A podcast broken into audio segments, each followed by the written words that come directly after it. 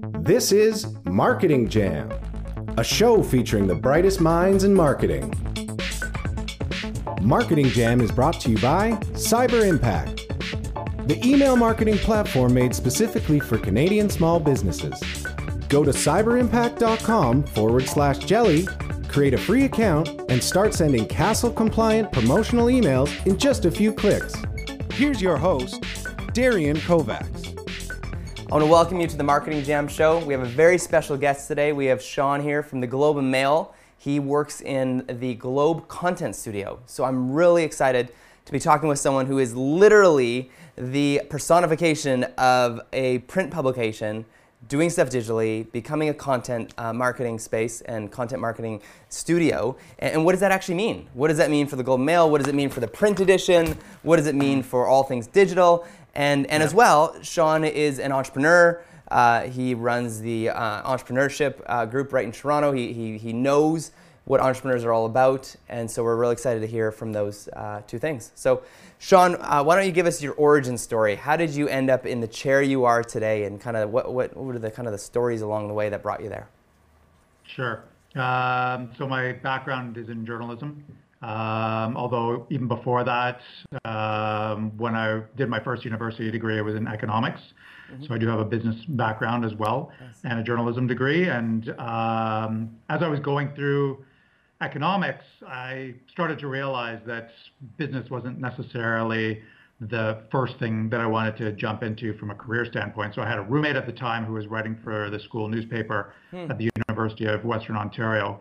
And he said, you know, you're a creative guy. You should maybe come with me to the newspaper office sometime and see if it's something you'd be interested in doing. So I went and, you know, was kind of immediately struck by the camaraderie in the newsroom there, by the um, the conversations that were happening there, by the type of work that they were doing. I felt kind of right at home almost immediately, and just started writing stories for them. And then uh, became the features editor of the paper the following year and got a taste for editing uh, in addition to reporting and realized as I was finishing my economics degree that you know journalism was really the, the place that I wanted to be from a career standpoint. Mm. So I went to Ryerson and, and, got a journalism degree here in Toronto, uh, did a two-year program, and then uh, got an internship at the Globe and Mail. And I think actually, even though the economics degree wasn't all that exciting to me at the time that I was doing it, because I had the combination of economics and journalism, uh, it actually helped me land a job at the report on business section at the Globe and Mail because, hmm. you know, at the time it was a lot less common to have both a business hmm. degree and a journalism degree. So I think that yeah. actually really helped me get a foot in the door at the end of the day. So sometimes, you know, karma's karma, right? Yeah. Um, so uh, funny enough, the I'm not all that excited about business you know, kicked in a few years later, and I was like, you know, I'd really like to do something different topically. And the National Post was starting up at the time, and so there was a lot of movement of um, you know personnel from paper to paper, mm-hmm. and so uh, the Toronto Star made me an offer to come and work at the uh, entertainment department there. Oh, wow. And I'm like, entertainment, cool. man, yeah, okay, that's that's more like it, right? Yeah, let's do that. Uh, so uh, I did a stint as uh, the, the deputy entertainment editor. Did a couple of other jobs at the Star while I was there for a few years. And then uh, the Globe uh, brought me back to work in the national department mm-hmm. as an editor, and I've been here since that time. But in terms of trajectory into my mm-hmm. current position, which is more mm-hmm. of a content marketing role, um, this is where the sort of entrepreneurship side starts to come in because a, a few years into my tenure here at the Globe, I started picking up more digital skills. And um, what I really wanted to do was start building something. So here we're coming full circle where I was trying to get out of the business side. And now all of a sudden that business itch started.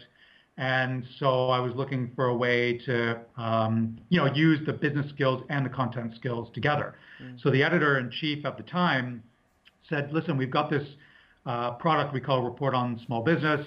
Mm-hmm. It's a magazine that's mm-hmm. uh, once a month. It's intended for business owners, but we really need to transition it to a digital property mm. because all the companies that want to sponsor mm. storytelling around entrepreneurs are more interested in the digital space than they are in the mm. print product. So we want to kind of sunset print and really mm-hmm. move into digital. So that really required a full rebuild of the property almost yeah. from the ground up. Yeah. So I rebranded it, um, started up social channels, and really turned it into a fully digital property and sunset the mm. magazine property mm. at that time and really started to build a community in, in addition to the content that I was building out. And I learned two things from entrepreneurs at that point. One was, uh, you know, think bigger, right? Mm-hmm. Don't be satisfied with mm-hmm. what you've got.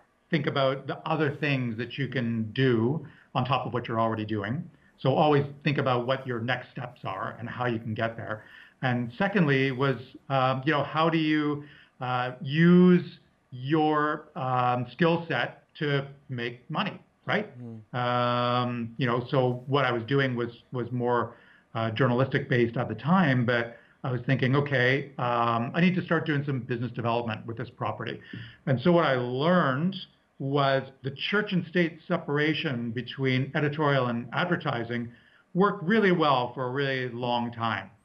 But because I was operating a smaller property, I really needed money in order to do more of the things that I thought I should be doing, like running events, like creating more content, which required more freelance dollars. Mm-hmm. So I started making the leap into advertising to say, how can I get more advertisers to sponsor more of the content that I'm creating? Then I get more dollars to start mm. doing business development around the property. Mm. So I was crossing the floor that really to that point hadn't gotten crossed mm-hmm. very often. Mm. Was, and what year was this? You know, when was this? This would have been 2007, probably 2008. wow. Um, so maybe 10 years ago or so. Mm-hmm. And you know, then I would work with the advertising department mm-hmm. to come up with ideas that we thought people would want to sponsor. Yeah. And then once we got those sponsorship dollars, we would, you know, be able to actually make those things happen. Yeah. So I started thinking differently about journalism and the contributions that I can make, because maybe the contributions I can make can go beyond content and into the realm of actually helping the company, the organization, make money to help fund the journalism. So then the publisher at the time said, you know, listen, we could um, start experimenting with a product manager role for you. Mm.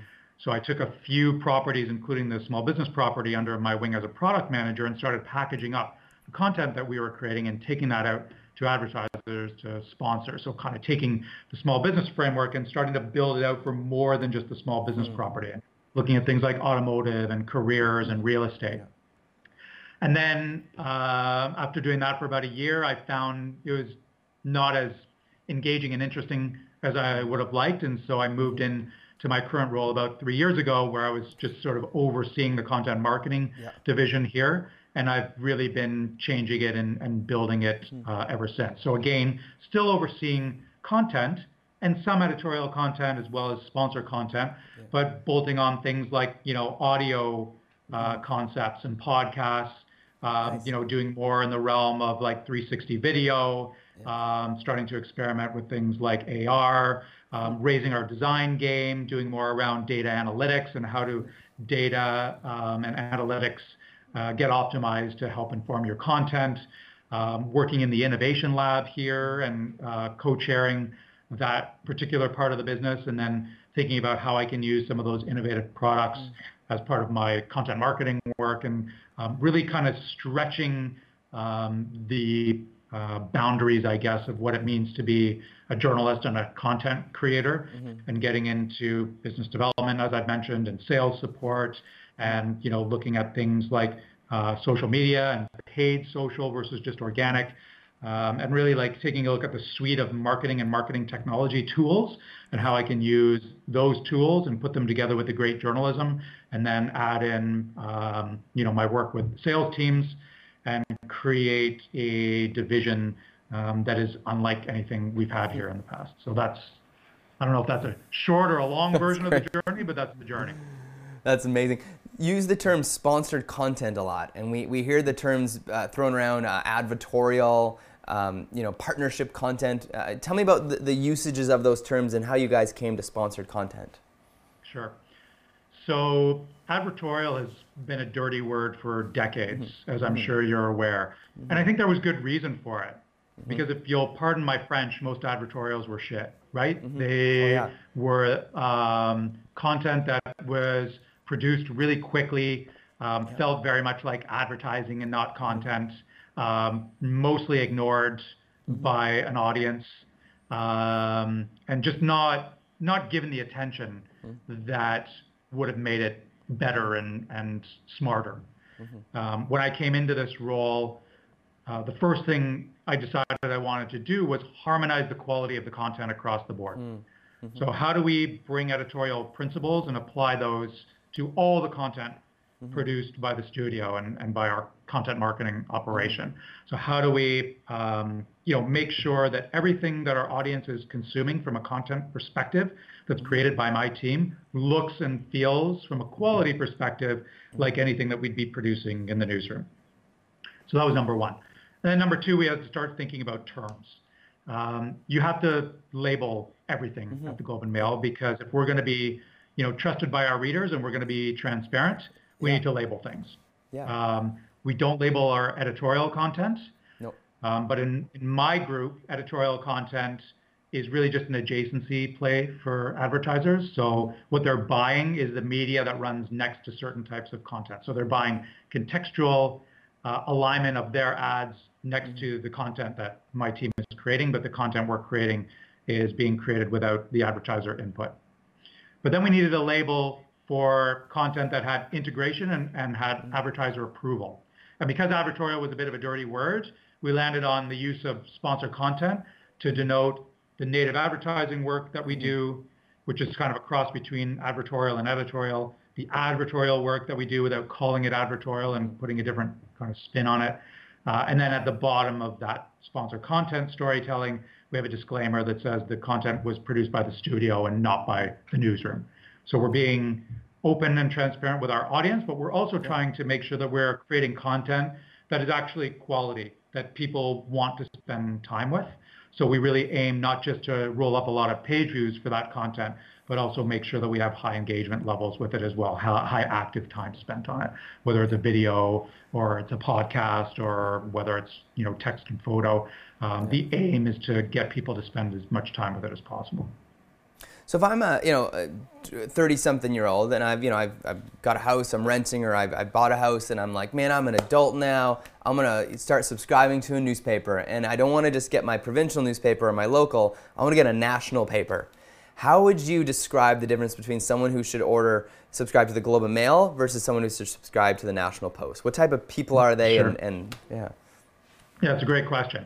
I mean, listen, you you've got to make decisions based on what you want as a consumer, mm-hmm. right? So why would somebody get a Spotify subscription over yeah. an Apple Music subscription, right? It's a great, Same thing. yeah. Some people yeah. will have both because yeah. they're getting the service that they want uh, uniquely from each of those two platforms. So really, it's like any other business. It's all about value proposition. So what's the Globe and Mail's value proposition to the market? Well, for the most part, you're going to start with politics and business if you're a political junkie or you're a business junkie, um, you know, the Globe and Mail is going to be a great value proposition for you. Those are mm-hmm. two areas of strength.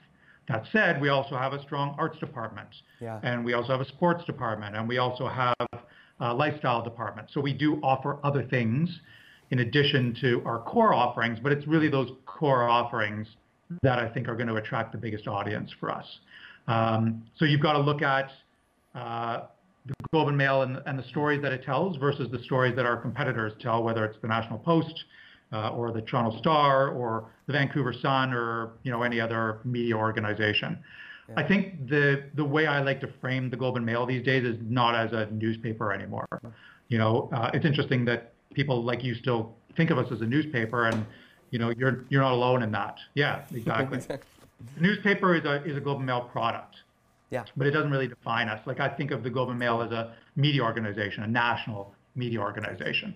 So are we covering the things that you, as a consumer of content, want to know about? That's really what it comes down to. Are you interested in politics? Are you interested in business and investing? And um, are you interested in um, you know some of the other sort of investigative journalism that we might do? You know, you have to take a look at the opportunity to read some of our material for free and then make a decision based on your cons- consumption of that material as to whether or not you want the all-you-can-eat buffet, right? I mean, obviously we have other benefits to our subscribers. Yep. Um, we have events that you can find out about exclusively, and some of those are subscriber-only events. Um, you know, we we have um, you know all kinds of opportunities for our audience to engage with us through the comments on our platform or through our subscriber-only Facebook page.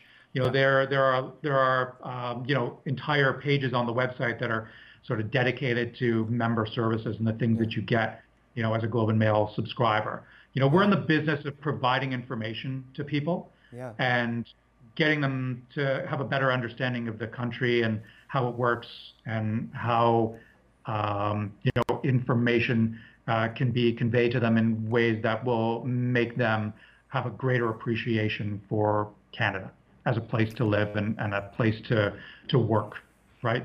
Um, so if a person has a sense that we're providing something to them that meets all of those objectives, mm-hmm. then we're valuable and we're worth subscribing to.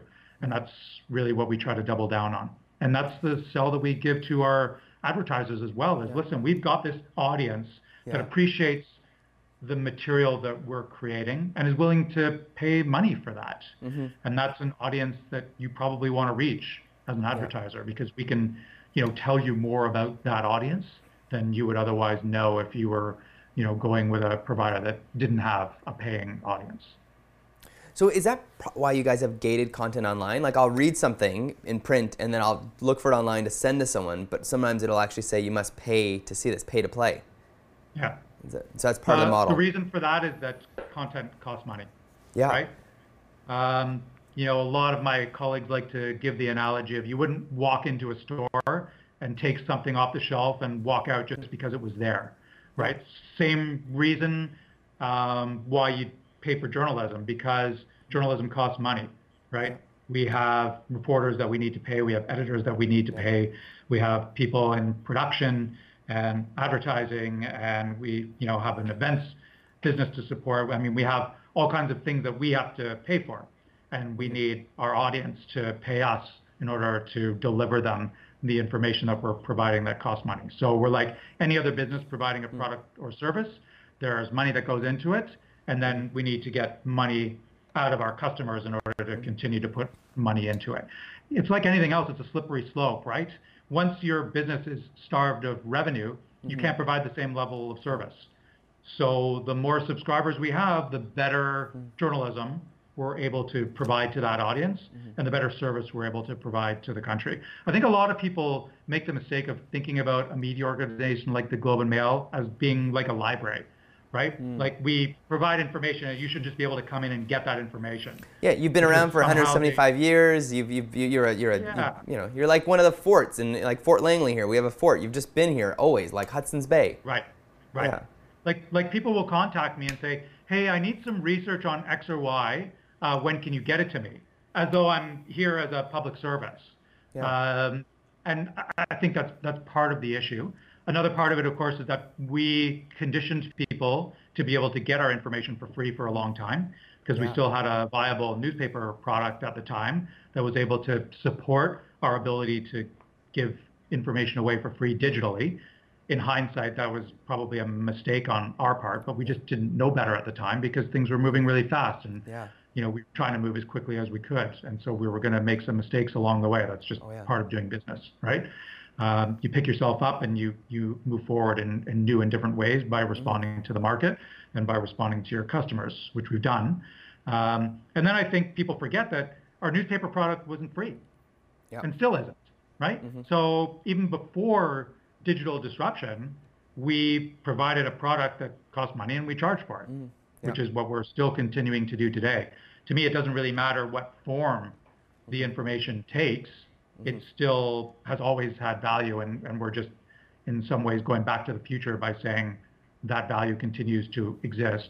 And we're starting to see some success as a result of that. You know, the message is awesome. starting to get through. And I think people recognize that politics is complicated, that business is complicated, Yep. that telling great stories that require more than just a cursory glance at things that are going on in the world is complicated and time consuming.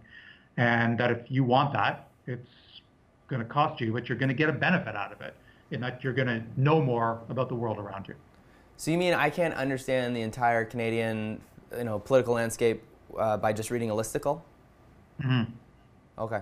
Well, no doubt. Um, I'll, let that. I'm letting that hang because I think you know the answer. Um, but no, I, that... I do. I do think that people feel that information is somehow just going to come to them magically yeah. through their social yeah. feeds. Yeah. But what they don't realize is if they were to take a look at the information that's being delivered to them in their social feeds, it's most likely coming from a media outlet. Yeah. Either because they're attaching it and sharing it, or because mm-hmm. the information that they are sharing is coming from another source, and, and generally a media source if it has something to do with what's going on in the world. Yeah.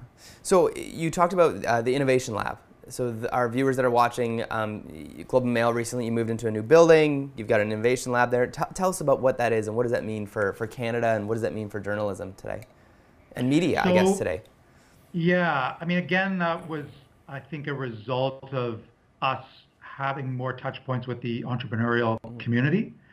And not just business owners, but mm-hmm. incubators like a Communitech or a MaRS, um, you know, or an innovation center in any you know, major city across the country or even now in small centers, and recognizing that people are busy and mm-hmm. innovation doesn't just come from you when you're doing your day-to-day job. Not because you don't have ideas, but because you don't have an outlet or the time to take those ideas and develop them. So I think one of the things the Globe recognized was that there are 700 people that work for the Globe and Mail Mm-hmm. A lot of them had great ideas and they would mm. try to bubble those ideas up, yeah. but they never really had a platform to mm. build them. And oftentimes someone might say to them, This is a great idea, you should do something with this. But then there was no champion for those mm. ideas. Yeah. So I like to use the phrase dustbins of history. And mm. I imagine thousands of great ideas have been incubated in this organization over its 175 year history yeah. that are sitting in the dustbins of history because they just never had the opportunity or the support to do anything with them. So we created a space, literally and figuratively, where people could take those ideas and actually do something with them. So conceptually speaking, there are kind of two parts to the program. One is a two-day innovation um, kind of teaching exercise where people can walk away from their day job for two days and mm-hmm. learn from experts on how to take an idea and figure out whether or not it has business merit. Mm-hmm. So, getting a little bit of money to spend, um, getting access to experts both inside and outside the building, um, and taking some time, not just in those two days, but as part of their jobs for a few months after that, um, because there are check ins to make sure they're continuing to do it, to try to figure out whether or not there's a value proposition that's going to have any currency in the market. Hmm. The second part of the program is the ability to pitch to an executive team um, an idea where it's a little bit bigger and more ambitious hmm.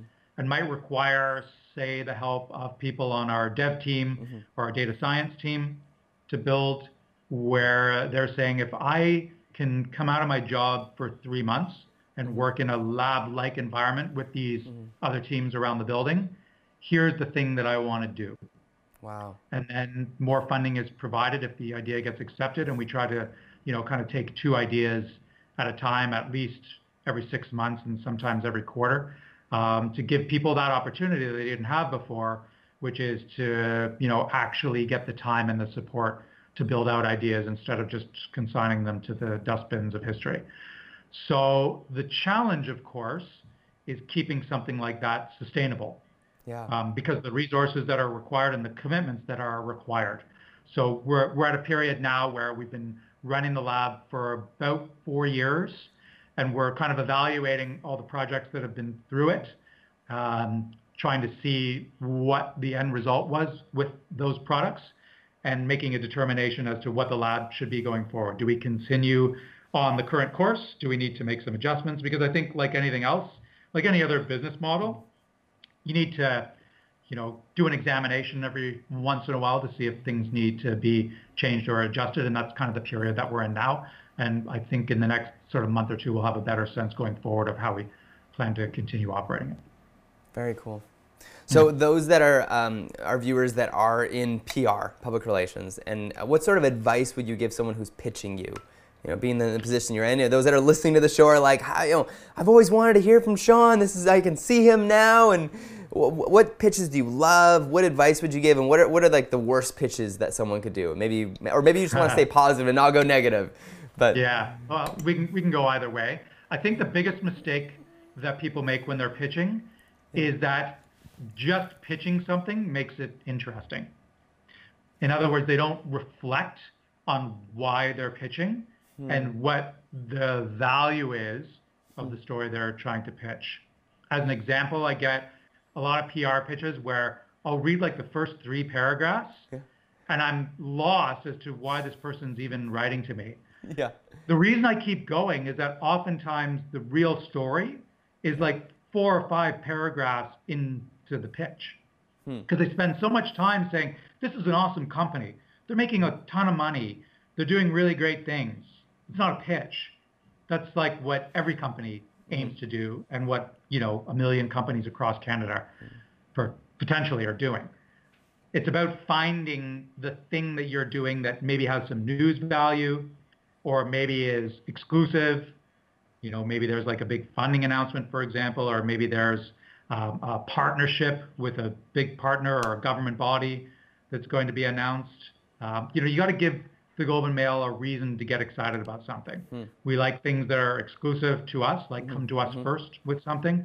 We like things that have news value, and we like things that are trend-worthy in mm-hmm. some way that speak to something that's going on that people we know are interested in because there's data out there around it, there's social listening around it. You know, so it's about doing your research and, and getting a sense of what it is the Globe's audience would be interested in vis-a-vis the thing that you're pitching. So I use companies just as, as an example, but it could be anything that's yeah. lifestyle related or sports related or whatever. Same same applications. And then I think the other thing you have to consider is who am I pitching this to, yeah. right? The newsroom's got 200, 250 people, editors, reporters, mm-hmm. right? You got to target your pitch. You got to mm-hmm. show an understanding of the organization, um, you know, and show that you're actually consuming the information that the organization is producing. So if your pitch is arts related, well, who's the arts editor in the department that this is most likely going to be of interest to? Who's the reporter that is most likely going to be writing about the thing that you're trying to pitch.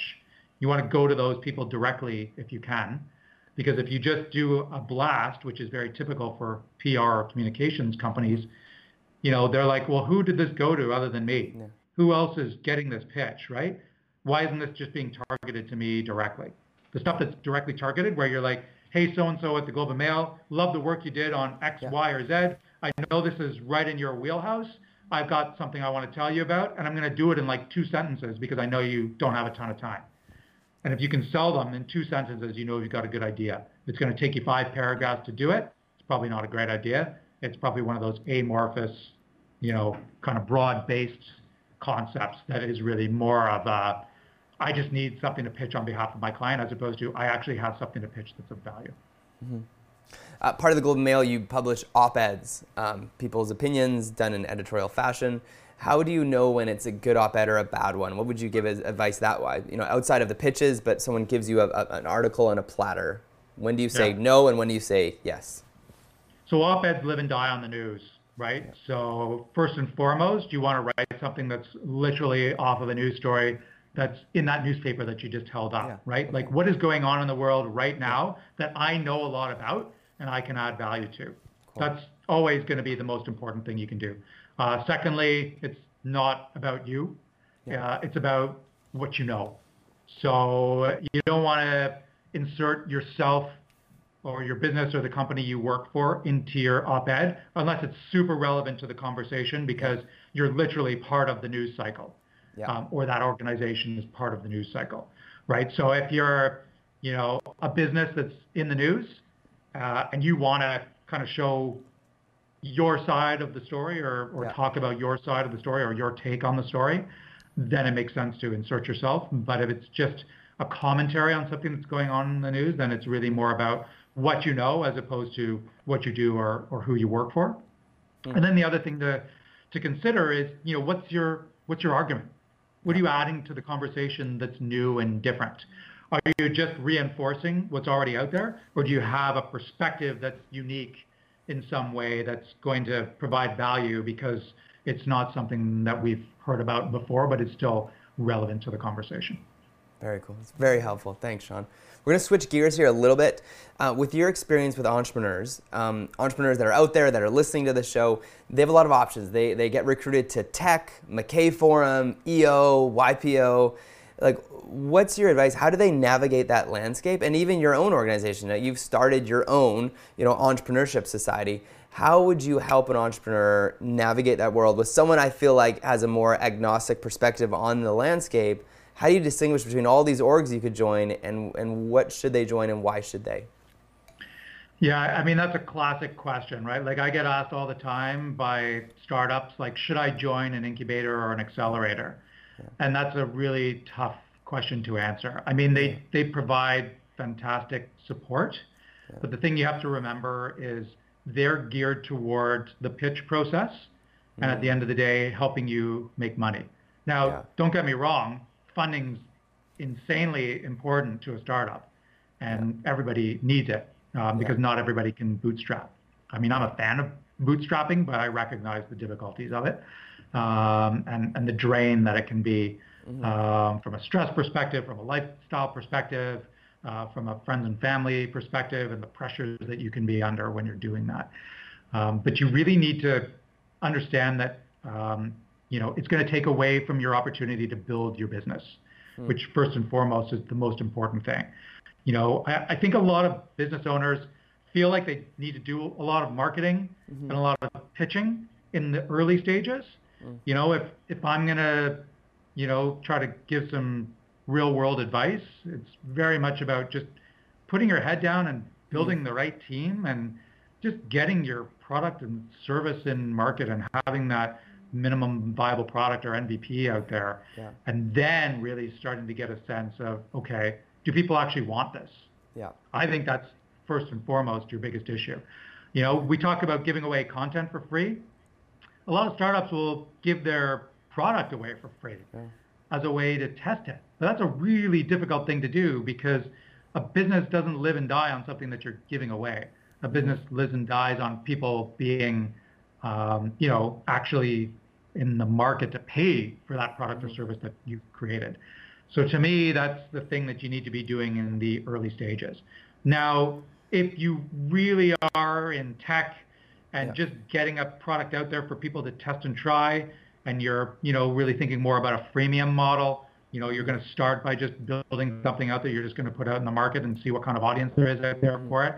Then I think the incubator or accelerator model could be really good for you because it really is all about marketing. It really is all about like having a pitch deck and rolling up some, you know, funding dollars because without them you're you're done because you're not actually charging for anything yet. Mm-hmm. So I think it's really, you know, being real with yourself as an entrepreneur and thinking is the most important thing for me to get something in market to see if people are willing to pay for it, in which case I'd say just keep doing your thing and you know don't worry so much about the networking and the incubator accelerator model, or are you someone who's just trying to find the broadest audience possible, and then you're going to make money off that audience once you've secured them. And then I think that incubator accelerator funding model, pitching model, is is probably the right one for you.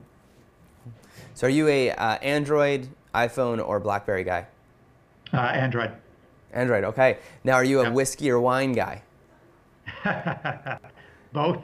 okay. Okay. Actually, I'm, I'm I, I, my primary uh, alcohol preference is beer. Okay. Uh, I love the craft beer movement because yep, I can yep. go into just about any bar these days, and there's like you know 18 to 50 beers that I can try, many of which I'll never have tried before. So that's you know number one for me. But you know I certainly like a nice glass of red wine when I can get it, and you know whiskey's sort of a nice thing to have after dinner type of thing. So um, you know I'm not picky. Have you tried the vodka soda movement yet? That's been happening. It came out this last summer. No, I've okay. actually been more of an old-fashioned movement kind of guy. Okay. Yeah, That's yeah. like still the number one bar drink out there. Yeah. And I was never really that into them. Like I'd never really had yeah. them all that often before. But for some reason, recently in my social feeds, I've seen a lot of references to like the old fashioned still being the number one drink of choice. So I've, I've had a couple of those lately and been enjoying them. Okay. Uh, Tim Hortons or Starbucks? Uh, I'm more of an independent coffee shop guy. Yeah. But nice. you know, sometimes sometimes caffeine is caffeine, and I'll I'll just go to whatever's closest. Okay. Air Canada, WestJet. Um, cheapest price. Yeah. Yeah. To be honest. Okay. You know, like yeah. I, am I'm, I'm fine with either one, uh, and and yeah. generally it, it's it's about price and where I need to go. So Sean, on your Android, what what are the go-to apps that you use on a daily basis? What are the ones that you can't live without? Yeah, so I'm a, listen. I'm a news junkie, right? Yeah. So the primary apps that I'm using are uh, Twitter, um, Facebook.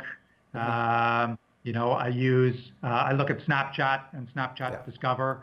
So I'm not sort of active as a user on well, Snapchat, yeah. but I'm certainly but looking at the platform and the things that are being created on there. You're swiping uh, left. Instagram, yeah, yeah, absolutely. Instagram, obviously, a uh, big deal for me. And then uh, I check um, CoinSquare a lot because I like to see where my crypto is moving, yeah. just because that's you know um, always uh, kind of up and down on on a dime, and you know like every minute counts almost in a lot of ways. Uh, and then um, I'd say you know I use my device to check email just because. Mm. Um, you know, I get a high volume of it, and there's just so much going on in my line of work. Mm. You know, and clients tend to connect with me through there, in addition to the people that I work with. And then Slack, you know, yeah. like Slack for me is just a great comms channel, and not just yeah. for the globe, um, but for you know, like the Elite Marketers Association that I'm part of, or the Fireside Conference group that I'm part of. So, you know, I'm finding there there are a lot of ways to connect with people now on Slack um, that I don't think I was using. Um, in that manner, even like six months ago. So I do find I'm, I'm getting in there more often and looking at conversations on the different channels that I've joined. That's really cool. Have you have you interviewed or met Stewart yet? The creator of Slack? Which, uh, no. Oh, yes. Actually, I shouldn't say that. I met Stewart years ago. He came into the Globe, and I did a video interview in our studio here. So this was even before Slack. This was, was when he was Flickr? still doing Flickr. Yeah, yeah. Yeah. Come on, Flickr. Uh, yeah, man. Yeah. So I think, you know, it was it was years ago. So either Slack was just launching or it had yet to launch. And I just brought him in because I was still running the small business channel, and he was, you know, just a great entrepreneur. And so we just kind of talked about him and his his entrepreneurial um, movement uh, and businesses. And uh, you know, we talked um, a lot about what his plans were for the future, uh, probably more around photography than anything else. Um, but I've kept in touch with him over the years and tried to get him to come back to the Globe now that Slack is such a big deal to do conference and stuff like that. And he's great. He always responds to me, and we just haven't had a chance to make it work yet. But I will keep trying, and I will land him eventually. So I will see him again, I'm sure. Okay. So, um, Sean, I need to ask. Um, it, it's ironic because you are a, you know, you're coming from the newspaper, but I want to know what sort of books, magazines, and podcasts that you consume and that you'd recommend to others that are watching the show. Yeah, sure. Um, so, books. I'm a fiction guy. Uh, but I do read some nonfiction as well. So I'm, I'm reading both a fiction and a nonfiction book at the moment. Uh, the fiction book's called The Paying Guests. It's mm-hmm. by uh, an author named Sarah Waters.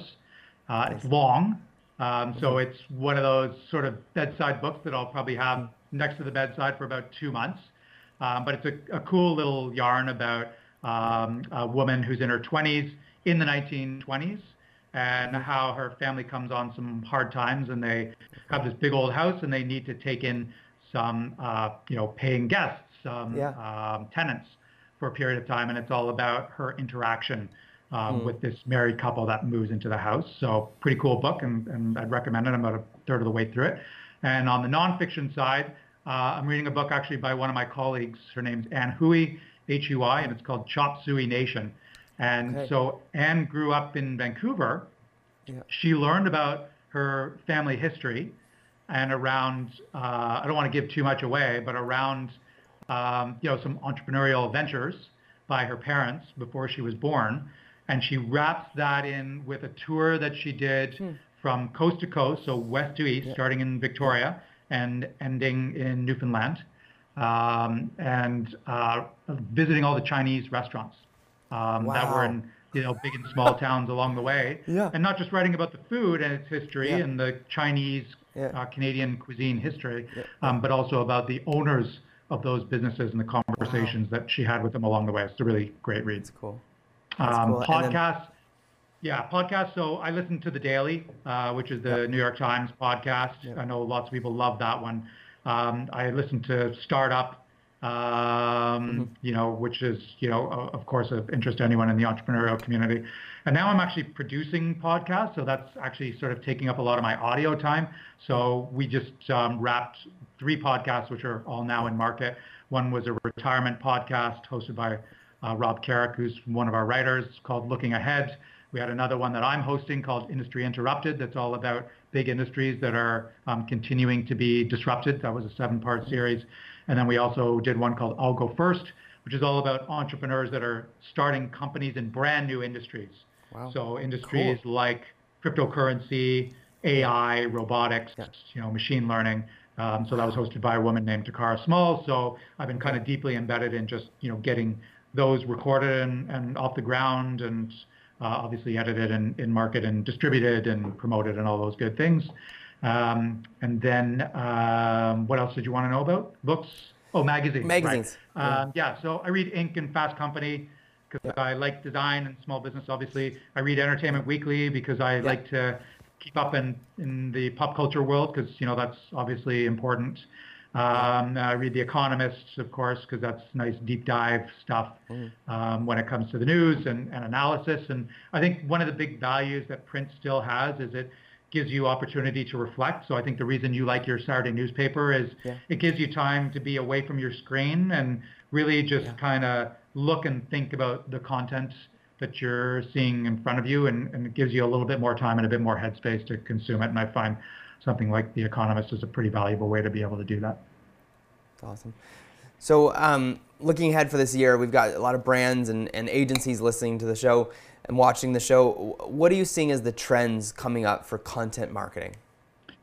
So the thing that I'm most interested in right now Mm-hmm. um, is what's going on in the browser space. So have you downloaded the Brave browser? No, no. Okay, so the Brave browser was built, created by the former CEO of Mozilla. So Wow. Brave is a uh, blockchain-based browser. So it has a built-in ad blocker. Now that's not great news for a content marketer, but at the same time, you can't ignore the forces that are going on around you. So it's got a small user base at the moment, but what's interesting about it is the way the product is going to evolve. So it's a token-based system. You can earn tokens, uh, and then you can spend those tokens by, you know, kind of rewarding the websites or the organizations that you want to reward with these tokens. So they're they're like basic attention tokens. So I think what we might see in the future is the ability for you as a user or a consumer to say, um, I'm willing to watch an ad by company X, and then you get rewarded with tokens for viewing those ads. So what like does that mean? That means on Reddit. yeah. That means that as an advertiser or a content marketer, you're going to want to be creating stuff that people actually want to consume because they're going to have to watch it all the way through to get their reward. So it's going to change, I think, the way that, that content marketing is created and marketed, right? Not mm-hmm. in the near term, but certainly something we all need to think about as marketers and how we're going to respond to a scenario like that if it starts to get more popular.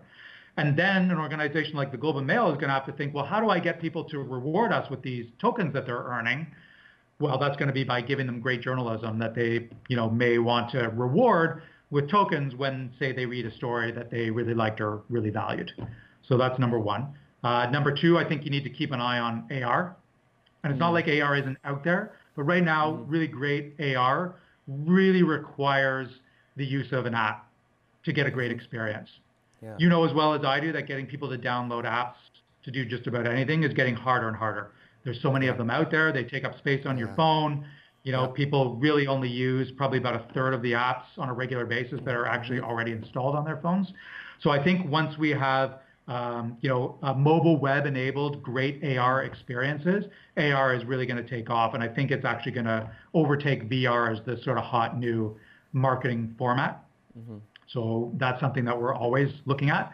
And then I think design is insanely mm-hmm. important. You know, the reason I like magazines like Fast Company is because they package content with great design, right? Yeah. Quartz does that as well. Um, you know, when you go to specific sites, the way that you engage with those sites is going to be based on how good the package is um, that you know is kind of hosting that content. So when content looks great, you're going to spend more time with it. So mm-hmm. even on my team, we've sort of doubled down by hiring um, a pair of designers who do really great work for us and make the content look really great so that it's not just great content, but it's a great package as well. And I think from an attention standpoint, that's going to become increasingly important. It's already important. Wow. Sean, you've had so many incredible nuggets on this show. I really appreciate your time. Uh, and again, this is not sponsored content. I, I, I do subscribe to the Globe uh, both at our office and and Saturday mornings. My wife and I, for the last you know since we were married, have been spending Saturday mornings reading the Globe. So, but I pay for it myself. So just so it's clear, uh, I am I am speaking and and just you know I wore these special cufflinks just for you. They're, they're little wow. miniature globes. That's yeah, nice. just for just for you, uh, Sean.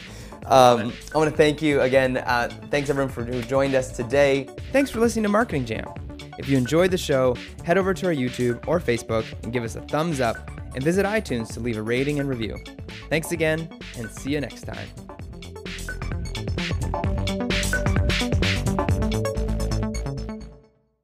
This is the story of the one. As head of maintenance at a concert hall, he knows the show must always go on. That's why he works behind the scenes, ensuring every light is working, the HVAC is humming, and his facility shines. With Grainger's supplies and solutions for every challenge he faces, plus 24 7 customer support, his venue never misses a beat. Call quickgrainger.com or just stop by. Grainger, for the ones who get it done. When you need mealtime inspiration, it's worth shopping Kroger, where you'll find over 30,000 mouthwatering choices that excite your inner foodie. And no matter what tasty choice you make, you'll enjoy our everyday low prices, plus extra ways to save, like digital coupons worth over $600 each week. You can also save up to $1 off per gallon at the pump with fuel points. More savings and more inspiring flavors make shopping Kroger worth it every time. Kroger, fresh for everyone. Fuel restrictions apply.